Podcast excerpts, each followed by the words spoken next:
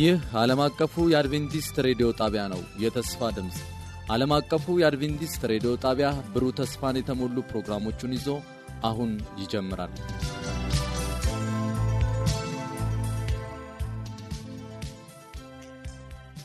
በጌታ የተወደዳችሁና የተከበራችሁ የዘወትር አድማጮቻችን እንደምን ይህ ፕሮግራም ከዓለም አቀፍ አድቬንቲስት ሬዲዮ ዘወትር ማለዳ ወደ እናንተ የሚደርስ ነው።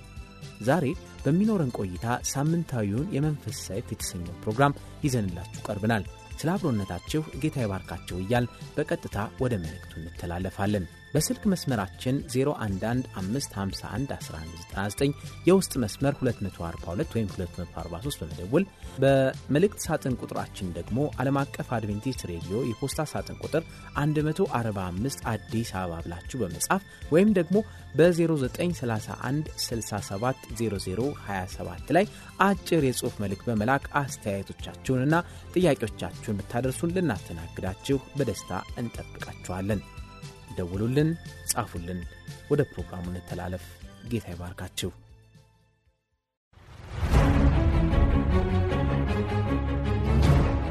የመንፈስ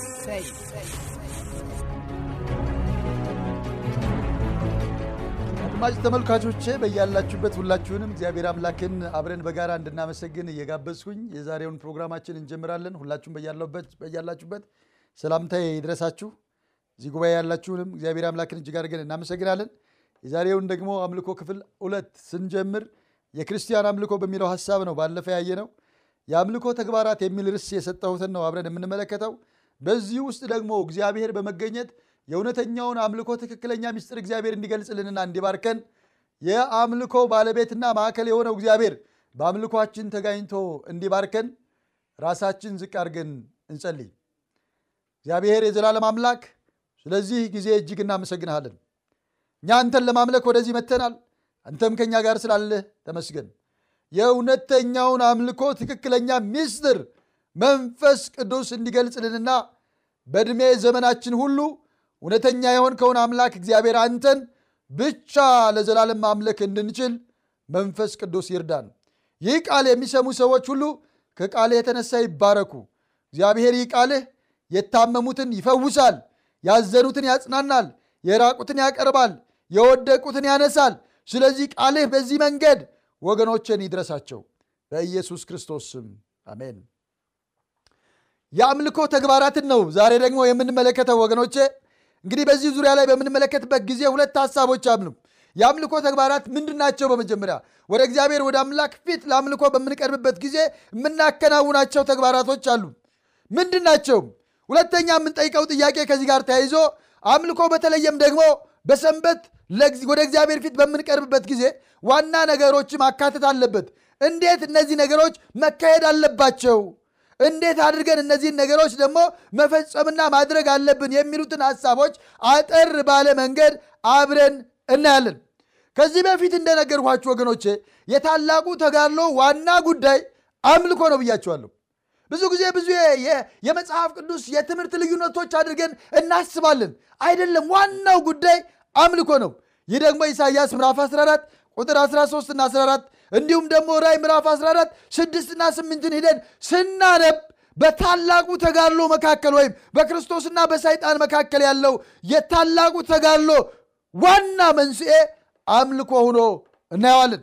መጽሐፍ ቅዱሳችን ከዘፍጥረት እስከ ራዕይ ስናነብ እግዚአብሔርን ያለመታከት ሕዝቡን እንዲያመልኩት ጥሪ ሲያደርግ እንመለከታለን። በአምልኮ በግልም በጋራም ሊካሄድ ይችላል ወገኖች። አምልኮ አምልኮ በፈጣሪና በፍጥረቶቹ መካከል በሰውና በእግዚአብሔር መካከል የተለየ ግንኙነት የሚፈጸምበት ለክርስትና ሕይወት እድገት መሰረት የሆነ ነገር ነው። በሰንበት በቤተ ክርስቲያን የሚደረግ አምልኮ ስነ ስርዓት ሁሉ በጣም አስፈላጊ ስነ ስርዓት ነው። በመሆኑም በአክብሮት በተነሳሽነት መንፈስ ቀለል ባለ መንገድ ሊደረግ ይገባል። አምልኮ ውስብስብ መሆን የለበትም ወገኖቼ። በእግዚአብሔር በአምላክ ፊት ስንቀርብ በአምልኮ ጊዜ ውስጥ ወይም በአምልኮ ቦታ ስፍራ ላይ ብዙ ሰዎች ነው ያሉ። ብዙ የመጽሐፍ ቅዱስ እውቀት የሌላቸው ሰዎች ይኖራሉ። ሕፃናት አሉ። ያልገባቸው ታዳጊዎች ይኖራሉ። ትልልቅ ሰዎች አሉ። ስለዚህ ውስብስብ ልናደርገው አይገባም። እግዚአብሔር ታላቅ አምላክ ነው ወገኖቼ፣ ሁሉንም ነገር የሚረዳ ነገር ግን ዛሬ በክርስቲያኑ ዓለም ያለው ትልቁ ችግር እንግዲህ ይሄ ሰዎችን ማዕከል ያደረገ አምልኮ በጣም ሰርጾና ሰርስሮ ስለገባ አምላኪዎችን የሚያዝናኑ አምልኮ ስነ ስርዓቶች በስፋት የሚያመልኩ ሰዎችን የሚያዝናኑ አምልኮዎች በስፋት ሲከናወኑ እንመለከታለን። ይህ አይነት አምልኮ ለእግዚአብሔር ክብርና ለሰው ልጆች መዳን ምክንያት ሊሆን አይችልም ወገኖች። ስለዚህ ይህ ችግር ለመፍታት ስለ አምልኮ ዓላማና ተግባር፣ ስለ አምልኮ ሊካተቱ ስለሚገባቸው ነገሮች ዛሬ አብረን በአጭሩ እንድንመለከት እፈልጋለሁ። የክርስቲያን አምልኮ ዓላማ ወይም ተግባር የክርስቲያንን አምልኮ ዓላማና ተግባር በተለይ በሶስት ተግባራት በሶስት ነገሮች እንድንመለከት እፈልጋለሁ። አንደኛው ተግባር እግዚአብሔርን ከፍ ማድረግ ነው ወገኖች። የአምልኮ ዓላማችን እኛን ማስደሰት መቼም ቢሆን አይደለም። የአምልኮ ተግባር ጌታን ከፍ ማድረግ ነው። የአምልኮ ተግባር ለክርስቶስ ክብር መስጠት ነው። የአምልኮ ተግባር እርሱን ከፍ ከፍ ማድረግ ነው። ይህ ማለት የእርሱን ታላቅነት መቀበል፣ በሕይወት ዘመናችን ሁሉ እርሱን ማስቀደምና የእርሱን ፈቃድ ለመፈጸም ራሳችን ቀድሰን መስጠት ማለት ነው። ይህ ነው ተግባር። አንደኛው ተግባር የእርሱ ታላቅነት ስንል ምን ማለታችን ነው? እግዚአብሔር ሁሉን ቻይ፣ በሁሉ ቦታ የሚገኝ ሁሉን አዋቂ፣ በአጋፔ ፍቅር የተሞላ አምላክ መሆኑን ማለታችን ነው ወገኖች። ይህንን ማወቃችንን ለምን ይጠቅመናል ብለን ልንጠይቅ እንችላለን። ልብ በሉ ወገኖች፣ እግዚአብሔር ሁሉን ቻይ መሆኑን ማወቃችንን ከእርሱ በእርሱ ላይ ብቻ ጥገኛ በእርሱ ላይ ብቻ እንድንተማመን ያደርገናል።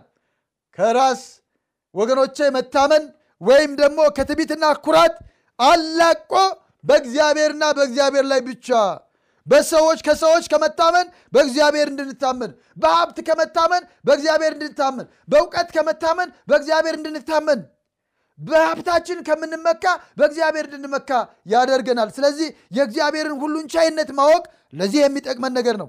በሁሉ ቦታ መገኘቱን ስናውቅ ደግሞ ወገኖቼ ከድፍረት ኃጢአት እንድንጠበቅ ይረዳናለኝ። የተወደዳችሁ ወገኖቼ ልብ በሉ። እግዚአብሔር በሁሉ ቦታ አለ ብለን በምናስብበት ጊዜ ከቤተ ክርስቲያን ስንወጣ ወይም ሰንበት ሲያልፍ ኃጢአት ለማድረግ አንደፋፈርም። ብቻችን ስንሆን ኃጢአት ለማድረግ አንደፋፈርም። ምክንያቱም እግዚአብሔር በቤትም አለ፣ እግዚአብሔር በቤተ ክርስቲያን አለ፣ እግዚአብሔር በወንዝ አለ፣ እግዚአብሔር በተራራ አለ፣ እግዚአብሔር በሁሉም ስፍራ አለ። ከሰውም ጋር ስንሆን ብቻችንም ብንሆን እንኳ ኃጢአትን እንድንጠላና ከኃጢአት እንድንርቅ ከኃጢአት እንድንታቀብ ይረዳናል።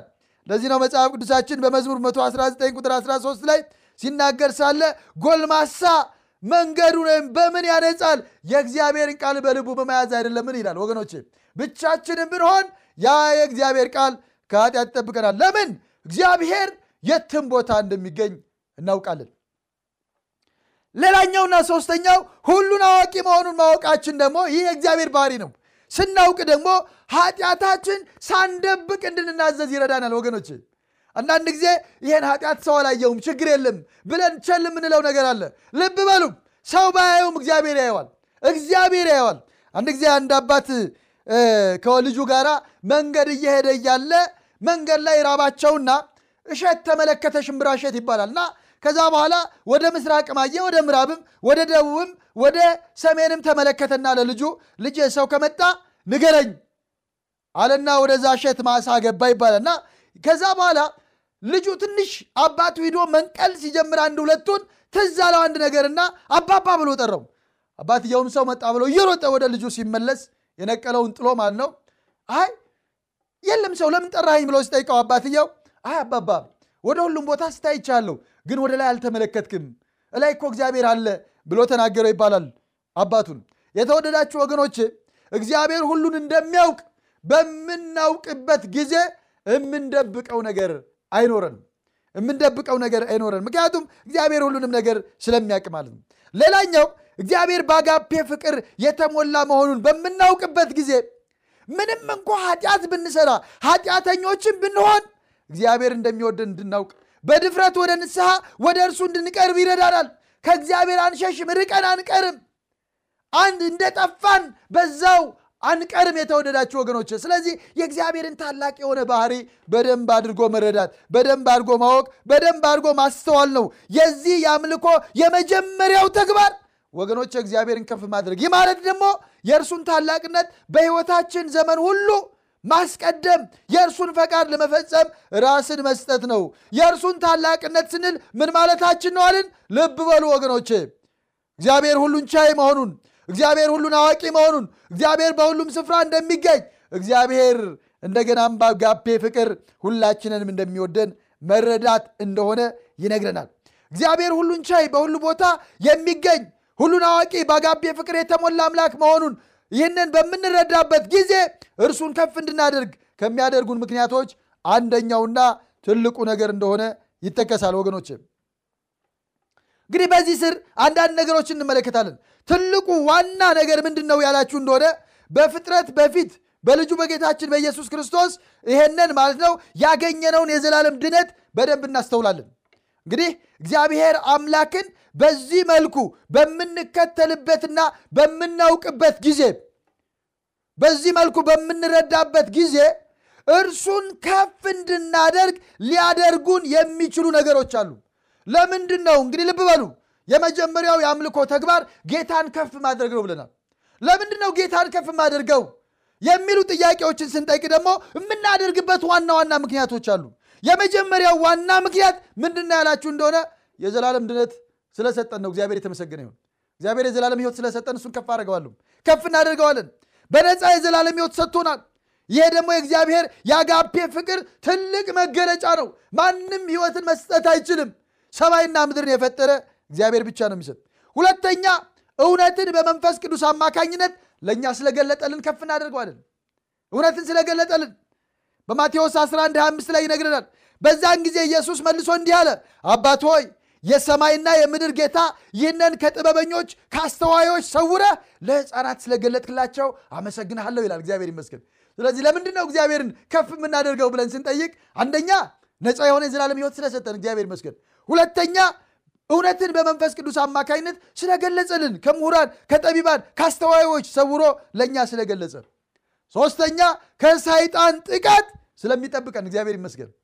አንደኛ ዮሐንስ መልእክት ምዕራፍ 5 ቁጥር 19 ላይ ዓለምን በሞላ በክፉ እንደተያዘ መጽሐፍ ቅዱስ ይናገራል። በዚህ በክፉ በተያዘች ዓለም ውስጥ በደህንነት መኖር በሰላም መዋል ማደር እኮ ወገኖች እግዚአብሔር ስለሚጠብቀን ነው። ስለዚህ እግዚአብሔር እናመሰግነዋለን። ይህ ስለሚሆን ከፍ እናደርገዋለን። እርሱን ለእርሱም ደግሞ ስልጣን እንሰጠዋለን። አራተኛው የከበረ መንግስት ስላዘጋጀልን ነው። እግዚአብሔር የተመሰገነ ይሁን። እግዚአብሔርን ከፍ የምናደርግበት ምክንያታችን የምናመሰግነው የምናመልከው ለዚህ ነው። አንደኛ ቆሮንቶስ ምዕራፍ ሁለት ቁጥር ዘጠኝ ሄደን ስንመለከት ዓይን ያለችው ያላያቸው ጆሮ ያልሰማው በሰው ልብ ያልታሰበ እግዚአብሔር ለሚወዱት ያዘጋጀው ተብሎ ተጽፏል። ስለዚህ እግዚአብሔርን ከፍ የምናደርገው እግዚአብሔር የተከበረ መንግስት ስላዘጋጅልን ነው። አምስተኛ ጸሎታችን ስለሰማንና ሁልጊዜ ስለሚሰማን እግዚአብሔርን ከፍ እናደርገዋለን። ከዚህ ከአምልኮ ተግባር የመጀመሪያው ክፍል ወገኖቼ ጌታን ትልቅ ማድረግ ነው ብያችኋለሁ። ከፍ ማድረግ ነው። ለምን ከፍ እናደርገዋለን የሚሉትን ነው እያነሳን ያለንም። መጽሐፍ ቅዱሳችን በዮሐንስ ወንጌል ምዕራፍ 11 ቁጥር 41 እና 42 እንደዚህ ይላል፣ አባት ሆይ ስለሰማኸኝ አመሰግንሃለሁ፣ ሁልጊዜ እንድትሰማኝ አወቅኩ ይላል። ለዚህ ነው የምናመሰግነው ወገኖች ስለሚሰማን። ቀጠለና በማርቆስ 11 24 እንደዚህ ይላል፣ ስለዚህ እላችኋለሁ የጸለያችሁትን የለመናችሁትን ሁሉ እንዳገኛችሁት እመኑ ይሆንላችኋል። እግዚአብሔር የተመሰገነ ይሁን። የተወደዳችሁ ወገኖች እነዚህ ሁለት ጥቅሶች በምንመለከትበት ጊዜ በእነዚህ ሁለት ጥቅሶች ላይ አንድ ትልቅ ዋና ነገር ተቀምጦ እንመለከታለን። በጸሎት ላይ ያውም ደግሞ እምነት እምነት እምነት የሚጠይቅ ጸሎት እምነትን የሚጠይቅ ጉዳይ ሆኖ እንመለከተዋለን። ጉባኤ ወደ እግዚአብሔር ወይም ደግሞ ግለሰቦች ወይም ጉባኤ ወይም ሕዝብ በምንሰበሰብበት ጊዜ ወደ እግዚአብሔር በፍጹም በምንቀርብበት ጊዜ በእምነት በፍጹም እምነት ልንቀርብ እንደሚገባን የሚነግረን ነገር ሆኖ እናያለን። ምንድን ነው የምናምነው? ለምንድን ነው የምናምነው ብለን ልንጠይቅ እንችላለን። አዎ የምናምነው እግዚአብሔር ሁሉን ቻይ፣ እግዚአብሔር በሁሉ ቦታ የሚገኝ፣ እግዚአብሔር ሁሉን አዋቂ፣ እግዚአብሔር በአጋፔ ፍቅር የተሞላ መሆኑን ነው የምናምነው። በእምነት የምንቀርበው ይሄ ነው። ስለዚህ ሁሉን አዋቂ ስለሆነ፣ ስለዚህ ሁሉን ቻይ ስለሆነ፣ ስለዚህ በሁሉም ቦታ ስለሚገኝ፣ ስለዚህ ወገኖቼ በፍቅር የተሞላ ስለሆነ በዚህ እምነት በምንቀርብበት ጊዜ ጸሎታችን እንደምተሰማ እናውቃለን። ይህንን ስለምንረዳ ማለት ይህን ማወቅ ለምንድን ነው የሚያስፈልገን ብለን ልንጠይቅ እንችላለን። አዎ ወገኖቼ፣ ሁሉን ቻይ መሆኑን ማወቃችን ችሎታ ያለው አምላክ በመሆኑ ለጸሎታችን መልስ ለማግኘት እርግጠኛ እንድንሆን ያደርገናል። እግዚአብሔር ይመስገን፣ እርግጠኞች ያደርገናል። እርሱ ችሎታ ስላለው የእኔ ጥያቄ የእኔ ችግር ምናልባት ከሰው አቅም በላይ ወይም ደግሞ ታውቃላችሁ ከተፈጥሮ በላይ የሆነ መስሎ ቢታየኝም ሐኪሞች ሊያድኑት የሚችሉ በሽታ ነው ተብሎ ቢረጋገጥልኝም ምናልባት የትም ቦታ ሄጄ ልበደረው የማልችል ገንዘብ ነው ያሳስረኛል ብዬ ባስብም ወይም ደግሞ የተለያየ ችግር የገጠመኝ ከሰው አቅም በላይ የሆነ እንኳ ቢሆንም እግዚአብሔር ሁሉን ቻይ መሆኑን አውቀን በእርሱ ፊት በምንቀርብበት ጊዜ ለእርሱ የሚሳነው እንደሌለ በማወቅ በዚህ ለጸሎታችን መመለስ እርግጠኞች እንድንሆን ያደርገናል። በሁሉም ቦታ የሚገኝ በሆኑ ደግሞ የቅርብ ወዳጅ እንጂ የሩቅ አምላክ እንዳልሆነ እናስተውላለን። ስለዚህ ከሰው ጋር ብንሆን፣ ብቻችን ብንሆን፣ ብንርቅ፣ ብንቀርብ፣ የተወደዳችሁ ወገኖቼ ብናጣ፣ ብናገኝ፣ ብንበላ፣ ባንበላ፣ ብንጠጣ፣ ባንጠጣ፣ በማንኛውም ሰዓት እግዚአብሔር በችግራችንም በደስታችንም ቅርብ እንደሆነ እናስተውላለን። ወይም ደግሞ ሄደን እንድናስተውል መሆናችንን እግዚአብሔር ሁል ጊዜ ካጠገባችን መሆኑን በምንረዳበት ጊዜ በዚህ ወገኖች እምነታችን እንዲያድግ ይረዳናለኝ። እግዚአብሔር እንዲህ አይነት አምላክ እንደሆነ ይነግረናል፣ ያስተውልናል። ስድስተኛ ወገኖች ለምንድን ነው እግዚአብሔርን ከፍ የምናደርገው ያልን እንደሆነ የዕለት ምግባችን ጨምሮ የሚያስፈልገንን ስለሚሰጠን እኮ ነው። ምስጋና ለአምላክ ይገባል፣ ለስጦታ ከቀን ወደ ቀን እያልን እንዘምራለን እኮ አይደል እንዴ? አዎ። ስለዚህ እግዚአብሔር አምላክ በየቀኑ ስለሚሰጠን ስለ ምግባችን ጭምር እናመሰግነዋለን። እግዚአብሔርን ካደረገልን ከኛ ምን ይጠበቅብናል ነው ጥያቄው። አሁን ይህን ሁሉ የሚያደርግልን አምላክ ከሆነ እኛስ ምን ይጠበቅብናል? መጽሐፍ ቅዱሳችን አንደኛ ቆሮንቶስ 10 31 ላይ ሄደን ስንመለከት እንግዲህ የምትበሉ ወይም የምትጠጡ ወይም ማናቸው ነገር ብታደርጉ ሁሉንም ለእግዚአብሔር ክብር አድርጉት በማለት ይነግረናል ማለት ነው። እንግዲህ የአምልኮ ተግባር የመጀመሪያው እንዳልኋችሁ እግዚአብሔርን ትልቅ ማድረግ ነው፣ ከፍ ማድረግ ነው። ሁለተኛው ምዕመኑን ማነጽ ነው። ለማነጽ ነው የሚለን ለማነጽ በማለት ሲናገር እንመለከታለን። ቆሎሳያስ ምዕራፍ አራት ቁጥር ስድስት ሄደን ስንመለከት ለእያንዳንዱ እንዴት እንድትመልሱ እንደሚገባችሁ ታውቁ ዘንድ ንግግራችሁ ሁልጊዜ በጨው እንደተቀመመ በጸጋ ይሁን በማለት ሲናገር እንመለከታለን። እንግዲህ የአምልኮ ቦታን የአምልኮውን ቦታ ለቀን ስንወጣ በአምላኪዎች ወይም ደግሞ በምዕመናኑ ክርስቶስን በሚከተሉ በአምልኳችን ክርስቶስ እንደተደሰተ ተሰምቶን እኛም ተባርከን ደስ ብሎን መውጣት አለብን። ሰዎች ይህ ሊሰማቸው ይገባል። ይህ ነው ሊሰማቸው ይገባ እንጂ ሰዎች የተለያየ ትችትን እየሰነዘሩ የሚወጡበት መሆን የለበትም ወገኖች። ሶስተኛው የአምልኮ ተግባራት ምንድን ነው ነው? ሶስተኛው የአምልኮ ተግባራት የተወደዳችሁ ወገኖቼ ላላመኑት የወንጌል መልእክት ማድረስ ነው። ልብ በሉ። በዚህ ትምህርታችንን በዚህ አምልኮ ተግባራት በሚለው ትምህርታችንን ሶስት ነገሮችን ነው ዛሬ ልነግራቸው የፈለግኩትኝ። የመጀመሪያው የአምልኮ ዋና ተግባር እግዚአብሔርን ከፍ ወይም ደግሞ ትልቅ ማድረግ ነው ብለናል። ለምን ትልቅ እናደርገዋለን? ምክንያቶቹን ዘርዝር ያለው። ሁለተኛ አማኞችን ማነጽ ነው ብለናል። ማነጽ ነው። ሶስተኛውና ሌላው ተግባር ግን ላላመኑት የወንጌል መልእክትን ማድረስ ነው። ይህ ነው ተልኳችንን። ሌላኝም ወደ ጉባኤያችን የሚመጡ እንግዶች እኛ የምናምነውን ሁሉ የሚቀበሉ እንዳይደሉ ግልጽ ነው።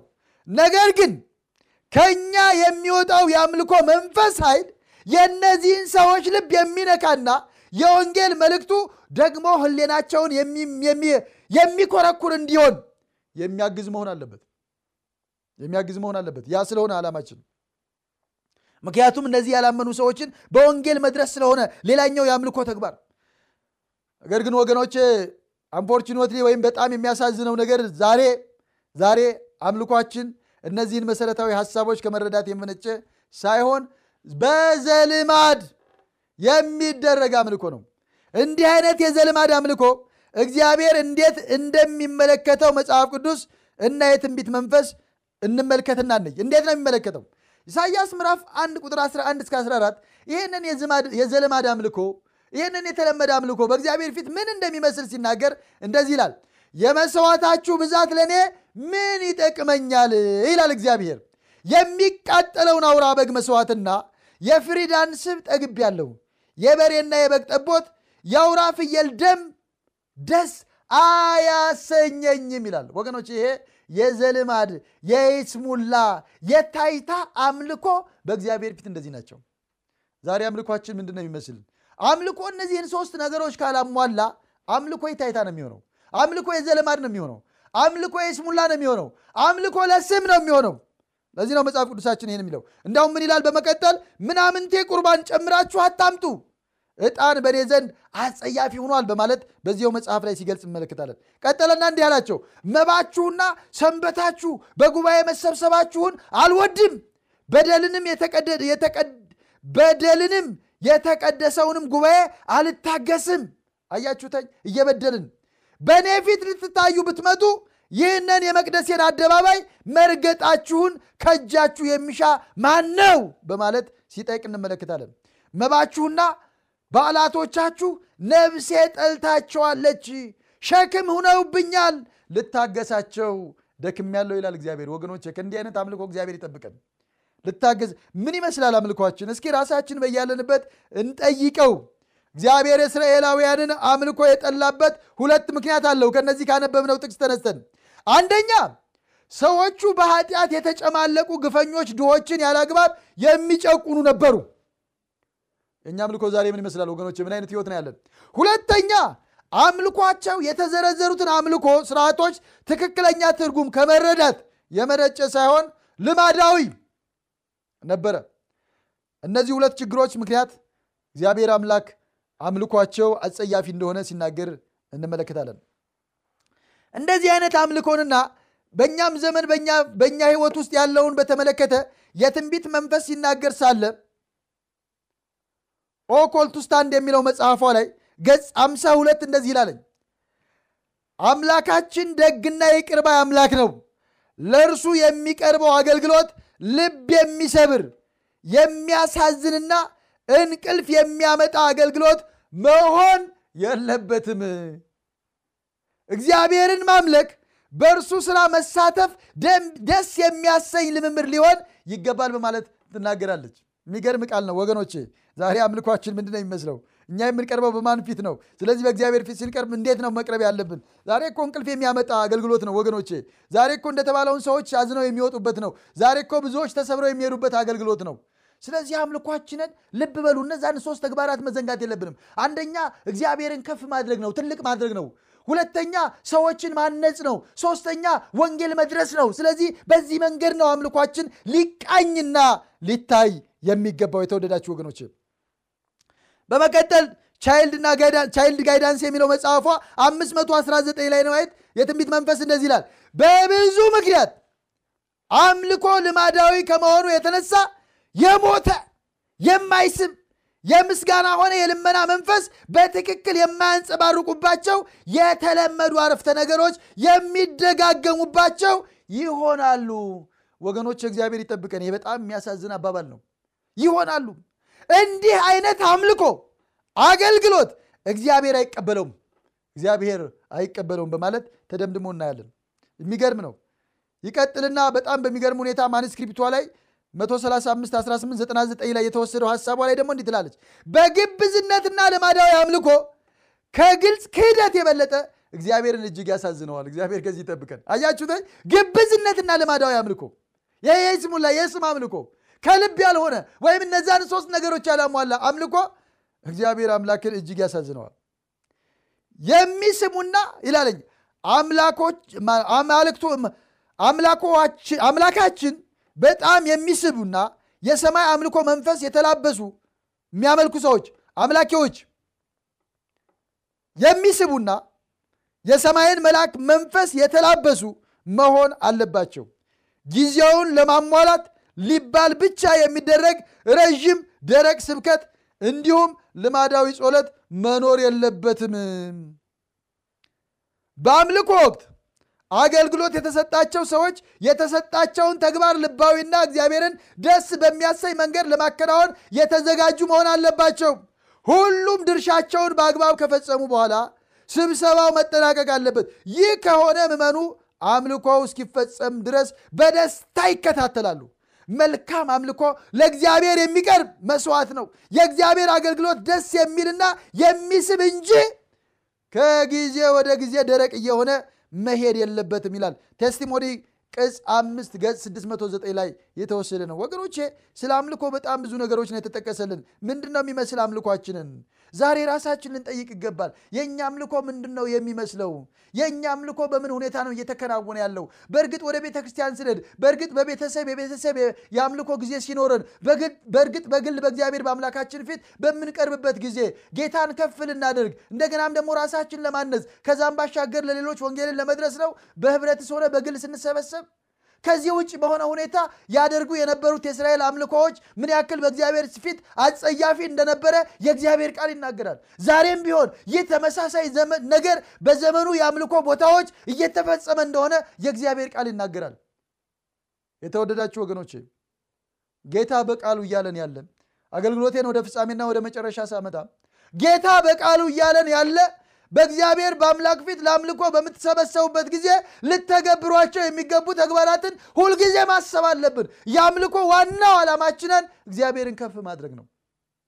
ሲቀጥል ደግሞ ወገኖቼ በዛ ስፍራ ያሉ ሰዎችን የታመሙ ሰዎች አሉ መፈወስ አለባቸው ያዘኑ አሉ መጽናናት አለባቸው ያጡ አሉ ማግኘት አለባቸው። ሰዎችን ማነጽ ነው ዓላማችን ወገኖች በመጨረሻ ወንጌልን ለዓለም ማድረስና ይህን የመንግስት ወንጌል ለዓለም ሁሉ ሰብከን ከዚች የከፋች ምድር ወገኖቼ አርፈን ወደ ቤታችን ወደ ሰማይ ለመሄድ መገስገስ ነው።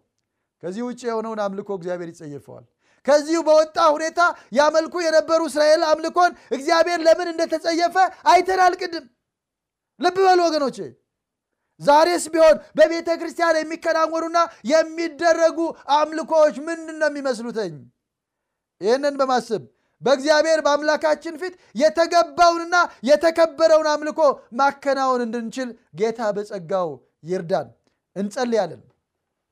ጌታ ሆይ በእርግጥ በፊትህ ለአምልኮ በምንቀርብበት ጊዜ ማድረግ የሚገባንን ሰማያዊ ሐሳብክን ስለገለጽክል እናመሰግናለን። በዚህ መሰረት እውነተኛውን የምትከብርበትን እግዚአብሔር ከፍ የምትልበትን ሰዎች የሚታነጹበትን እኛም የምንታነጽበትን ሌሎችን በወንጌል የምንደርስበትን ትልቁን አምልኮ ማቅረብ እንድንችል መንፈስ ይርዳል። አንተ ከምትጸየፈው ከሚያቅለሸልሽ እንቅልፍ ከሚያመጣ ከደረቀ እግዚአብሔር አምልኮ በኢየሱስ ስም ጠብቀን። ከዘልማድ ከይስሙላ ከስም አምልኮ ሁሉ በመንፈስ ቅዱስ አውጣን። ይህን ቃል የሚሰሙ ሁሉ ዛሬ ለዘላለም ከዛሬ ጊዜ ጀምሮ በእውነትና በመንፈስ በዚህ መንገድ በፊትህ መቅረብና ምናልባት ከዚህ ውጭ ከነበሩበት ጊዜ ወጥተው በትክክለኛው የአምልኮ መንገድ መምጣት እንዲችሉ መንፈስ በኢየሱስ ስም ይውረሳቸው ይርዳቸው። ይህን ሁሉ ጠየቅ እንደ ፈቃድ በጌታ በኢየሱስ ክርስቶስ